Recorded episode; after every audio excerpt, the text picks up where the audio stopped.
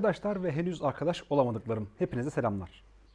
Bir Jag İstanbul podcast yayında daha birlikteyiz ve bu sefer tekim. Kimseyi davet etmedim. Kendim çalıp kendim oynuyorum. Tek başına ahkam. Hem hoş geldim hem hoş buldum. Bu bölümde geçen bölüm Taner'in bahsettiği takım arkadaşlığı kavramına atıfta bulunarak yazılım takımlarında sıklıkla karşılaştığımız basma kalıp davranış gösteren bazı arkadaşlarımızdan bahsedeceğiz. Her basma kalıp davranış kötü olacak diye bir kaydı yok tabii ki ama podcast'te konu olabilmesi için biz olumsuz örnekler üzerinden gideceğiz. Benim hep savunduğum bir şey var. Her ne kadar insanlar aksini iddia etse de yazılım geliştirme çok sosyallik gerektiren bir iş. Hatta benim acı bulduğum konulardan bir tanesi de işimizin ne kadar sosyal olmamızı gerektirdiğinin farkına bazen biz de varamıyoruz. Evet işimizin temeli belki insanlara değil de bir bilgisayara işin nasıl yapılacağını anlatmak. Ne var ki tek başımıza çalışmıyoruz yani çoğunlukla. Çoğu zaman bir yazılım takımı bir lider etrafında toplanan bir avuç yazılımcı, testçi, analist ve benzeri kişilerden oluşuyor. Ve fakat işimizi en çok etkileyen şeyin takım arkadaşlarımızla olan iletişim kalitemiz olduğunu çoğumuz fark edemeyebiliyoruz. Yazılım takımlarında sosyallik fazlasıyla geniş kapsamlı ve bir o kadar da ayrıntılarla dolu. O yüzden bugün yazılım takımlarında görebileceğimiz bazı kişi stereotiplerinden ve onlarla nasıl iletişim kurabileceğimizden bahsedeceğim. Bazılarından dedim çünkü hem bütün davranışları bir stereotiple eşleştirmeye çalışırsanız dünyadaki herkes için bir stereotip oluşturmamız gerekir. Çünkü insan insana benzemez. Hem de bu stereotipleri kendi deneyimlerime dayanarak derledim ve takdir edersiniz ki şu genç yaşımda bu kadarını bile biriktirmem bir başarı. Şimdi stereotiplere geçmeden önce iki maddelik bir feragatname salık vereceğim. Bir, az sonra üzerinde konuşacağım stereotiplerle olan etkileşim önerileri tamamen kişisel gözlemlere dayanır ve benim burada verdiğim önerilere dayanarak yapabileceğiniz bir eylemden doğan zararınızdan ben sorumlu tutulamam.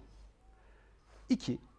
Herhangi bir kişi az sonra bahsedeceğim stereotiplerden bir ya da birkaçına uyabilir, hatta hiçbirine uymayabilir de. Yani yine sorumlu değilim. Yakın Galaksinin en sorumsuz podcastinde sıra bu stereotipleri tanımaya geldi. Size 6 farklı stereotipten söz edeceğim. Bunlar alfa geek, dedikodu makinesi, bay ya da bayan, evet, benim işim değilci, kronik mağdur ve son olarak da duyguların, acıların insanı Anadolu çocuğu. Her birine aşağı yukarı 4-5 dakika zaman ayıracağım ve her bir tip için genel olarak teşhis, genel davranış ve olumsuz etkiyi en aza nasıl indiririzden bahsedeceğim. Hazırsak başlıyoruz. Alfabenin ilk harfi nasıl alfa ise sıranın başına da alfa geekler almak gerek. Bir alfa geeki açık ofisin ta öte köşesinden fark edebilirsiniz. Zaten genellikle öyle köşeleri tercih ederler. Bunun nedeni kesinlikle zorunda kalmadıkça insanlarla iletişime geçmemeleridir. Yani kimisi o kadar ki içlerinde böyle birine sorayım düğmesi ve acil durum düğmesi gibi bir camın arkasındadır. Kırıp basması gerekir. Bir alfa geek genellikle çok baskıcı, yalıtık yani izole ve yoğun çalışılan ortamların ürünüdür. Yüksek stresli bir ortamda 3 yıl geçirmiş her teknik insan ciddi bir alfa geek adayıdır. Bu yüzden deneyimsiz bir alfa geekle karşılaşmanız çok zor. Ya sizin kıdeminizdir ya takım lideriniz ya da müdürünüz falan. Bu arkadaşları genellikle kendisi dışındaki herhangi birinin yaptığı işi beğenmezken fark edersiniz. Ama herhangi bir beğenmezlik de olmayabilir bu. Yani aşağılayıcı bir tavır olabilir. Bunun böyle olma, olması gerektiğini nereden gördün gibi diyebilir. Herkese ata gider yapmalarına rağmen alfa geeklere genellikle işten içe herkes bir saygı duyar. Çünkü yaptıkları işte iyidirler. O yüzden çok da dokunmazlar. Evet tek başına çalışırken hızlı ve etkin çalışabilirler ama buldukları çözümleri çoğu zaman kimse anlamaz. Zaten anlatmaya da ihtiyaç duymazlar yani. Çok belirgin değil midir ki bunun en iyi hatta tek yol olduğu onlar için. Alfa geeklere göre yapılan iş kişinin bireysel karakterini yansıttığı için cümlelerini içgüdüsel olarak etken çatıda ve tekil kişi adıllarıyla kullanır. Yazdığın model, senin sınıf, Gökalp'in işinin bug'ı vesaire. Karşısındaki kim olursa olsun profesör ayarı kayarlar. Örnek olarak e, yaşadığım bir şey, büyük bir müşteriyle yaptığım teknik bir toplantı sırasında e, müşteriye teknik bir konuda gerçek olarak gerçekten siz bu işi bilmiyorsunuz diye bir çözüm mimarı görmüşlüğüm vardır. Toplantıdan çıkınca da e, ama Gökalp sen söyle haksız mıyım demişti. Ya, haklı mıydı? E, haklıydı. Ama söylenir mi? Hadi söyledin de öyle mi söylenir bir adam? Tutamadın çeneni. Yine alfa geeklere göre bir işi yapmak, o işi başkasına anlatıp yaptırmaktan çok daha kolay ve daha az zaman ister. Abi siz bana elleşmeyin. Ben gece kalır hallederimcidirler. İşi yetiştirirler de ama kimseyle etkileşimde bulunulmadığı için iş kişiselleşmeye ve bilgi silolaşmaya başlar. Ve kısa bir süre sonra takımda abi orası Zeynep'in bir bölgesi beni hiç bulaştırmayın sesleri çıkmaya başlar. Bu arada Zeynep demişken alfa gig kadın mı olurmuş demeyin bal gibi de olur. Çoğunlukla bizden daha kıdemli babacan ve anacan oldukları için yönetilmeleri adına elinizden pek de bir şey gelmez. Çünkü kendi bildiklerini okurlar. Bence bir alfa geek yönetmenin en iyi yolu takımdaki diğer bireyleri mümkün mertebe alfamızın yaptığı işin içine sokmaktır. Alfa profesyonel yaşamının çoğu boyunca yalnız kaldığı için insanlarla etkileşimde körelmiştir. İşte tam da bu yüzden takımca ve yumuşak bir yaklaşım izlemekte fayda var. Elbette karşımızdakinin kişiliğini değiştirecek değiliz. Bunu yapma yetimizden çok böyle bir şey dayatma hakkımız yok. Ama takım birlikte ilerler ve birlikte durur. Bu yüzden Alfa Geek'in de takımın bir parçası olduğunu hissetmesini sağlamalıyız. Anlatma konusunda ısrarlı şekilde reddediyorsa bir orta kıdemli yazılımcıyı yanına yancı olarak verin.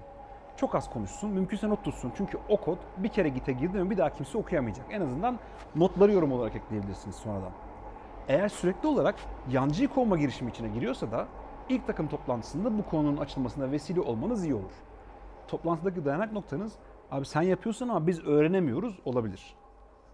Alfa'nın yaptığı gibi olumsuz cümlelerde ikinci, ikinci ilteki kişiyi kullanmaktan kaçının. Çünkü olayı hemen kişiselleştirebilir. Bu arada bence teknik alanda çalışan bütün profesyonellerin arada bir kendini abi acaba burada alfa geeklik yapıyor muyum diye bir sormasında fayda var. O yol biraz yokuş aşağı çünkü çok hızlı gidebiliyorsunuz o yoldan. Çok hızlı düşebiliyorsunuz. İkinci stereotipimiz dedikodu makineleri. Her ortamda bir dedikodu makinesi vardır. Eğer yok diyorsanız ve eminseniz o makine sizsinizdir. Sohbet bazı bilim insanlarına göre toplumsal yapımızın oluşmasına katalizör olan en önemli olgulardan bir tanesi. İnsanlar arası sohbetin müzesi de sıklıkla yine insan oluyor. Yani başka insanlar. Özellikle de o grupta o anda bulunmayan insanlar. Hatta bir kişi bir ortamda sizin hakkınızda konuşuyor, sizin yanınızda da diğer ortamdakileri çekiştiriyorsa dedikodu makinesinin tanımına giriyor diyebiliriz. Bir kişinin dedikodu makinesi olduğunu nasıl anlarsınız diye bir sorunun yanıtını arama çoğu zaman zaman kaybıdır. Çünkü eminim ki neredeyse tamamınız dedikodu makinesi dediğim anda en az bir yer geçirmişsiniz, geçirmişsinizdir aklınızdan. Yine de bazen çok sevdiğimiz insanlara konduramayız dedikoducu olma konusunu. Başkasının hakkında duyumlar ve tahminlerden bahseden bir arkadaşınız varsa şunu sorun kendinize. Benim hakkımda da başkalarına benzer şeyler söylememesi için iyi bir nedeni var mı? Sorunuzun yanıtı %95 olasılıkla hayır olacaktır. Yani birisi sizin yanınızda başkasını çekiştiriyorsa başkasının yanında da sizi çekiştirir. Dedikodunun genel olarak ayıplanır bir şey olduğu aşikar ama ben dedikodunun nadir de olsa işe yaradığına şahit oldum. Yani bir keresinde e, bir arkadaşım başka bir arkadaşımın işten ayrılacağını söylediği için arkadaşa benim şirkete CV'ni vereyim istersen demiştim. İşin ilginç yanı o arkadaşımın kendisinin işten ayrılacağından haberi yokmuş. Yani aslında e, şirket onu çıkartmaya hazırlanıyormuş. Özgeçmişini vermiştim. Bir halde ilerlemişti orada ama ister, yani isterse teklif de alacaktı ama sonradan vazgeçti. İnsanların dedikodu yapma motivasyonları farklılık gösteriyor. Kimisi boş konuşmadan duramadığı için yaparken kimisi ise kendi çıkarına bir ortam yaratmak için planlı dedikodu yapar. İlki arkadaşlık ilişkilerini hırpalayıp şirket içinde sosyal gruplar oluştururken ikincisi hem insan ilişkilerini hem iş performansını olumsuz şekilde etkiler. Dedikoduyu engellemenin tek yolu dedikoducu insanları en başından takıma katmamak olur bence ama hiç kimsenin iş görüşmesinde yani dedikodusuz 5 dakika geçiremem diyeceğini de düşünmüyorum. Bu arkadaşlar takıma girdikten sonra kendini belli ederler. Dedikodunun yayılması ve etki göstermesindeki en büyük etken insanların ona inanmasıdır. İnsanlar da emin olmadıkları konularda başkalarının verdiği hazır bilgilere inanma eğilimindedirler. Benim kişisel olarak dedikoducularla baş etme yolum dedikodu yapmamak ve açık, saydam davranmaktır. Genel olarak herkese karşı açık, anlaşılır ve saydam davrandığım için ve e, yaptığım işe değer verip mümkün olan en yüksek değeri o işe katmaya çalıştığım için dedikodum yapan insanların etraflarına çok fazla etkisi olmuyor. Kendimi iyi övdüm. Farkındayım ama insanlar benim hakkımda ikinci bir kaynaktan bilgiyle karşılaştıklarında benimle ilgili olan kendi deneyimleriyle çalıştığı anda dedikodunun etkisi yok olur. Takım arkadaşım da olsa, yöneticim de olsa sonuç fazla değişmiyor. O yüzden insanlara karşı açık olmak ve insanlara sizinle ilgili bilgileri doğrudan vermek, işle ilgili özellikle bilgileri doğrudan vermek, her şeyi açık açık söylemek e, dedikodunun dedikodu yapmaya engel olmuyor ama dedikodunun etkisini azaltıyor. Üçüncü stereotipimiz için şimdi size hayali bir diyalog canlandıracağım. Mesajlaşma sistemi yazmamız lazım. Tamam patron. İki güne hazır olması lazım. Müşteriye söz verdik. Tamam patron. Hanginiz çok da hayali değil gibi dedi şimdi. Bay ve bayan evetler üzerlerine verilen her işi hiç homurdanmadan ya da, az homurdanmayla kabul eder. Ya da ilk başta hayır dese bile müdür odasına çağırıp gazını aldığında işi kabul ederek çıkardılar. Bir bay bayan evetin en tehlikeli olduğu pozisyon malumunuz takım lideri, müdür gibi pozisyonlar. Çünkü bir sözleriyle bütün takım üzerine çok ciddi yük yağarlar. Çoğunlukla bu yükü kendileri de çeker, kendileri de gerektiğinde mesaiye kalır ama her ağır yükü kabullenme huylarından da vazgeçmezler. Bir türlü uslanmazlar. Eğer yöneticiniz bir bay ya da bayan evet ise, hayır diyemediğini kabul ediyorsa, takıma bir iş verilmeden önce toplantı yapılmasını talep edebilirsiniz. Böylece takıma verilecek işin ayrıntılarını konuşma fırsatınız olur. Ve eğer iş için istenen süre gerçekten çok kısa ise nedenlerini takımca sıralayabilir, yöneticinize işi makul bir çerçevede kabul etmesine yardımcı olabilirsiniz. Tabi bir üst ya da orta yönetim bay bayan evetin hayır diyeme işini kullanıyor olabilir.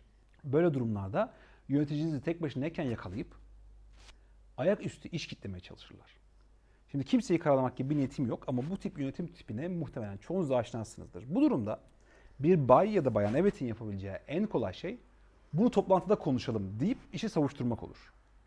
Böylece hem işler konusunda biraz daha ayrıntılı bir araştırma yapıp dersini çalışabilir hem de gerekirse yanına takımdan bir kişiyi alıp kendisini destekletebilir. İster yönetici, ister takım arkadaşınız olsun bir bay bayan evete bir yere kadar yardım edebilirsiniz.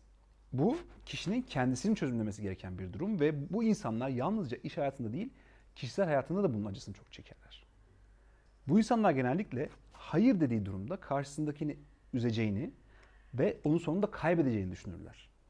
Bu bazı durumlarda doğru da olsa bunun kendimizi içine attığımız duruma deyip değmeyeceğini hesaplamamız gerekiyor. Ayrıca hayır, yalnızca hayır demektir ve insanlarla kurduğumuz sosyal ilişkilerde karşılıklı anlaşma, birbirimizin her şeyini onaylamaktan çok birbirimizin evet ve hayırlarını bilmek ve bunları kabul edebilmekle ilgilidir.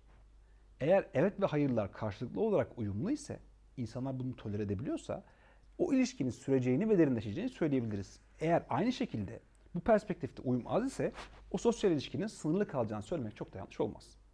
Şimdi iş yerinde ya da özel hayatınızdaki bir bay bayan eveti ve onun hayır demesi gereken bir şeye evet dediği için kendini düşürdüğü zor bir durumu düşünün. Bu da bir 10 saniye bekleyeceğiz. Siz onun yerinde olsaydınız nasıl hayır derdiniz?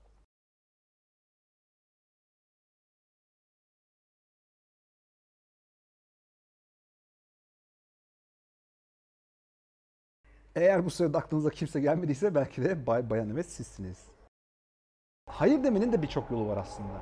Yani iş yerinde hayır demek için verileri ve gerçekleri kullanırsınız. Yapılacak iş iki ay sürecek ve sizden iki haftada bitirmeniz bekleniyorsa işin uzamasına neden olacak konuları sıralayın. Bu konuların öznel değil, nesnel olduğundan, verilere dayandığından emin olun. Örneğin eğer elinizde bir ortalama teslim süresi, e, average lead time varsa bunu sunmanız, bunu sunmanız elinizi çok güçlendirir. Yani e, biz siz bizden 10 tane iş istiyorsunuz. Bizim bir işi teslim etme süremiz ortalama örneğin bir hafta 10 hafta sürmesini bekliyorum ben bu işin. Ama siz bizden 2 haftada bitmesini bekliyorsunuz. Demek çok gerçekçi bir şeydir. Ayrıca olumsuz cümleler kurmamaya çalışın. 2 haftada bu iş bitmez demek yerine 2 haftada bitirmek için önce ihtiyacınız olan şeyleri söyleyin. Örneğin 3 sene yazılımcı. Evet hani hemen geldiler, başladılar, kusursuz şekilde adapte olamadılar vesaire. Onu geçin. Ama bunu yöneticiye söyleyin. En az 3 tane şu an aktif olarak çalışabiliyor olan yazılımcı ihtiyacım var deyin. Bu işin beklenen sürede tamamlanmasının yönetimin çözmesi gereken bir sorun haline getirir. Yani adam size o yazılımcıları verirse ve o yazılımcılar zamanında adapte olabilirlerse ancak bu iş bitecektir. Bu şu an yönetimin sorunu oldu. Sonra da bir alternatif sunun. İki haftada bu bu bu işler yerine bunların içinden şu beş özelliği canlıya çıkabiliriz. Şu beş tanesini bitirebiliriz gibi. Böylece işi yapmayacağınızı söylemiş olmazsınız ama o işin mevcut koşullarda beklenen sürede bitmesinin mümkün olmadığını anlatmış olursunuz. Ve yönetim arkadaşlardan biraz özveri isteyelim kozunu oynayabilir. Bu bütün takımdan mesaiye kalmalarını istemek olacaktır. Ki evet yönetimler bunu yapıyor ama bu aslında bir yerde sizin lehinize sayılır. Çünkü yönetim mesaiye kaldığınızı tanımak zorunda kalmıştır. Nasıl bitiriyorsan bitir dememiştir. Mesaiye kalmanızı istemiştir. Bu noktada eğer takım sık sık mesaiye kalıyorsa itiraz hakkınız vardır ve takımdan bunu istemeyelim zaten son sprintte çok fazla mesaiye kalmaları gerekti denilebilir.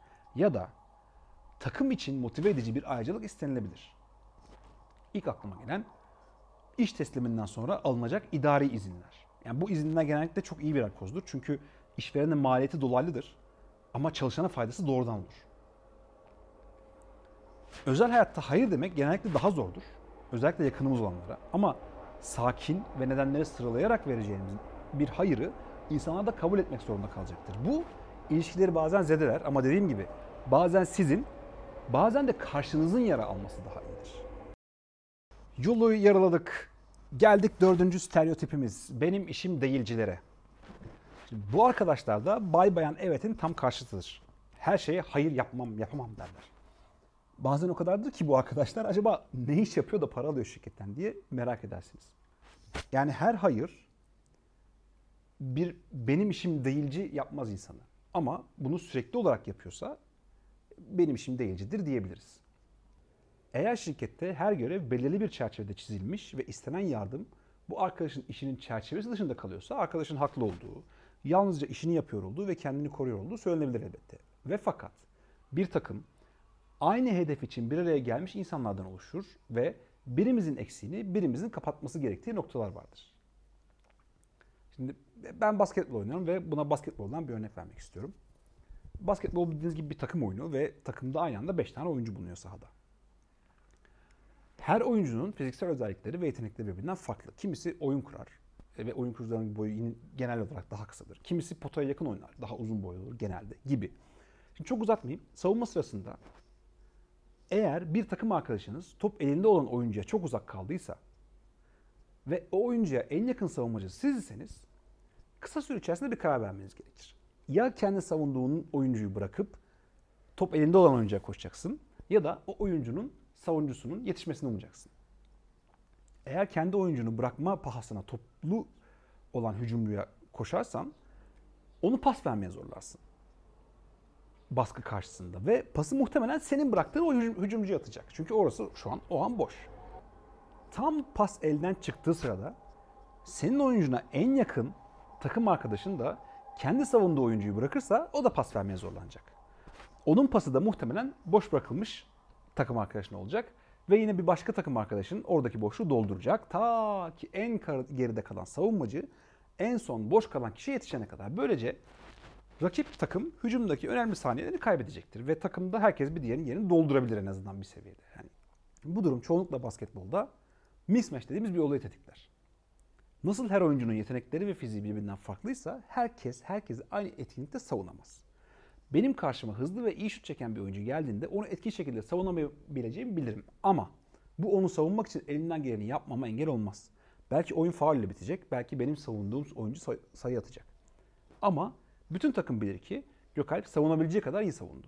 Benzer şekilde ben de bir takım arkadaşımın böyle bir mismatch pozisyonda yapabileceği her şeyi yapacağına inanmak isterim. Şimdi bu uzun basketbol dersini iki şey için verdim. Birincisi, benim işim değilci size yardım etmeyeceğini söylediğindeki hissinizin istisnasız bütün takımlar için geçerli olduğunu anlatmak için. İkincisi, eğer siz bir benim işim değilciyseniz takım arkadaşlarınıza neden yardım etmeyi istemelisiniz size anlatmak için. Eğer hikayemizde benim işim değilci siz değilseniz ilk desteği takım liderinizden isteyin. Ama bu istek sırasında diğer arkadaşınızı, diğer arkadaşınızı şikayet eder gibi görünmemeye dikkat edin. yardıma neden ihtiyaç duyduğunuzu ve neden o arkadaşınızdan yardım istediğinizi ve neden reddedildiğini yani size söylenen işte şu yüzden yapmam dediğini açıklayın. Takım lideriniz muhtemelen ya size bir çıkış yolu önerecektir ya da ben konuşurum diyecektir.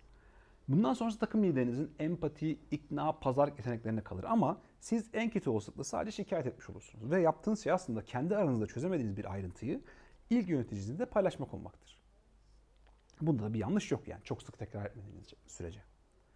Eğer takım lideri sizseniz ve sizden destek istendiyse de benim yukarıda verdiğim gibi bir örnek vererek ki hani örneği yaşamak olmanız daha iyi olur. Yani kendinizden örnek vermeniz daha iyi olur. Takım ruhunun önemli olarak çok sık olmasa da arada bir işiniz olmayan şeylere destek vermenizi gerektirdiğini anlatabilirsiniz. Örnekler iyi birer empati kaynağı olabilir. Şimdiye kadar alfa geekleri, dedikodu makinelerini, evetçileri ve hayırcıları tanıdık. Sırada 5. stereotipimiz kronik mağdurlar var. Her felaket bunların başına gelir. Etrafındaki herkes, tabii ki siz de dahil, onun kötülüğünü istersiniz. Mutlaka kendi üzerinde çalıştığı projede tek başınadır ve mükemmel çalışıyordur ama projeyle ilgili teknik ya da yönetsel bir sorun çıkarsa bunun sebebi kendisi dışında herkestir. Herkes onun projesini kıskanır. Herkes onun yaptığı işi kıskanır. Herkes onun kadar iyi olmak ister ama kimse olamaz çünkü o bir tanedir. Böyle insanlar genellikle yalnızca ilgi odağı olma arzusu taşır ve herkes onları fark etsin, herkes onu takdir etsin ve hatta hayranlık duysun isterler. Aslında bunu pek çok insan ister ama kronik mağdurların yegane arzusu budur. Yani bana sorarsan ben de e, takdir isterim ama ben takdir edilmek için böyle hikayeler uydurmam. Yine kendimden bir örnek vereyim. Önceden çalıştığım bir şirkette şirket içi bir eğitim veriyordum. Angular eğitimi. Çok da büyük bir kitle yok. Toplasan 15 kişi falanız. Ben eğitim verirken bir arkadaş etrafındakilerin dersi olan ilgisini çekmeye çalışıyor. Yani sürekli söylediklerini duymuyor ama sürekli böyle fısır fısır sesler geliyor. Sağına dönüyor, sonuna dönüyor. E ben tabii müdahale etmiyorum. Sonuçta öğretmenlik taslayacak halim yok. Yetişkin insanlarız. Birkaç dakika sonra ön sıradan bir arkadaş kibarca ya abi bir susar mısın ya bir dinleyelim adam bir şey anlatıyor dedi ve kıyamet koptu. O andan itibaren sahne ve saz kronik mağdur arkadaşındı. Ben garibimse ertesi gün öğrendim o arkadaşın eğitim sırasında etrafında oturanlara bunun gösterdikleri hiçbir şey. Ben daha iyisini yapıyordum. Hiçbir şey bilmiyor falan gibi şeyler söyledi. Yani döver misin abi sabaha mı bırakırsın? İşin şakası bir yana.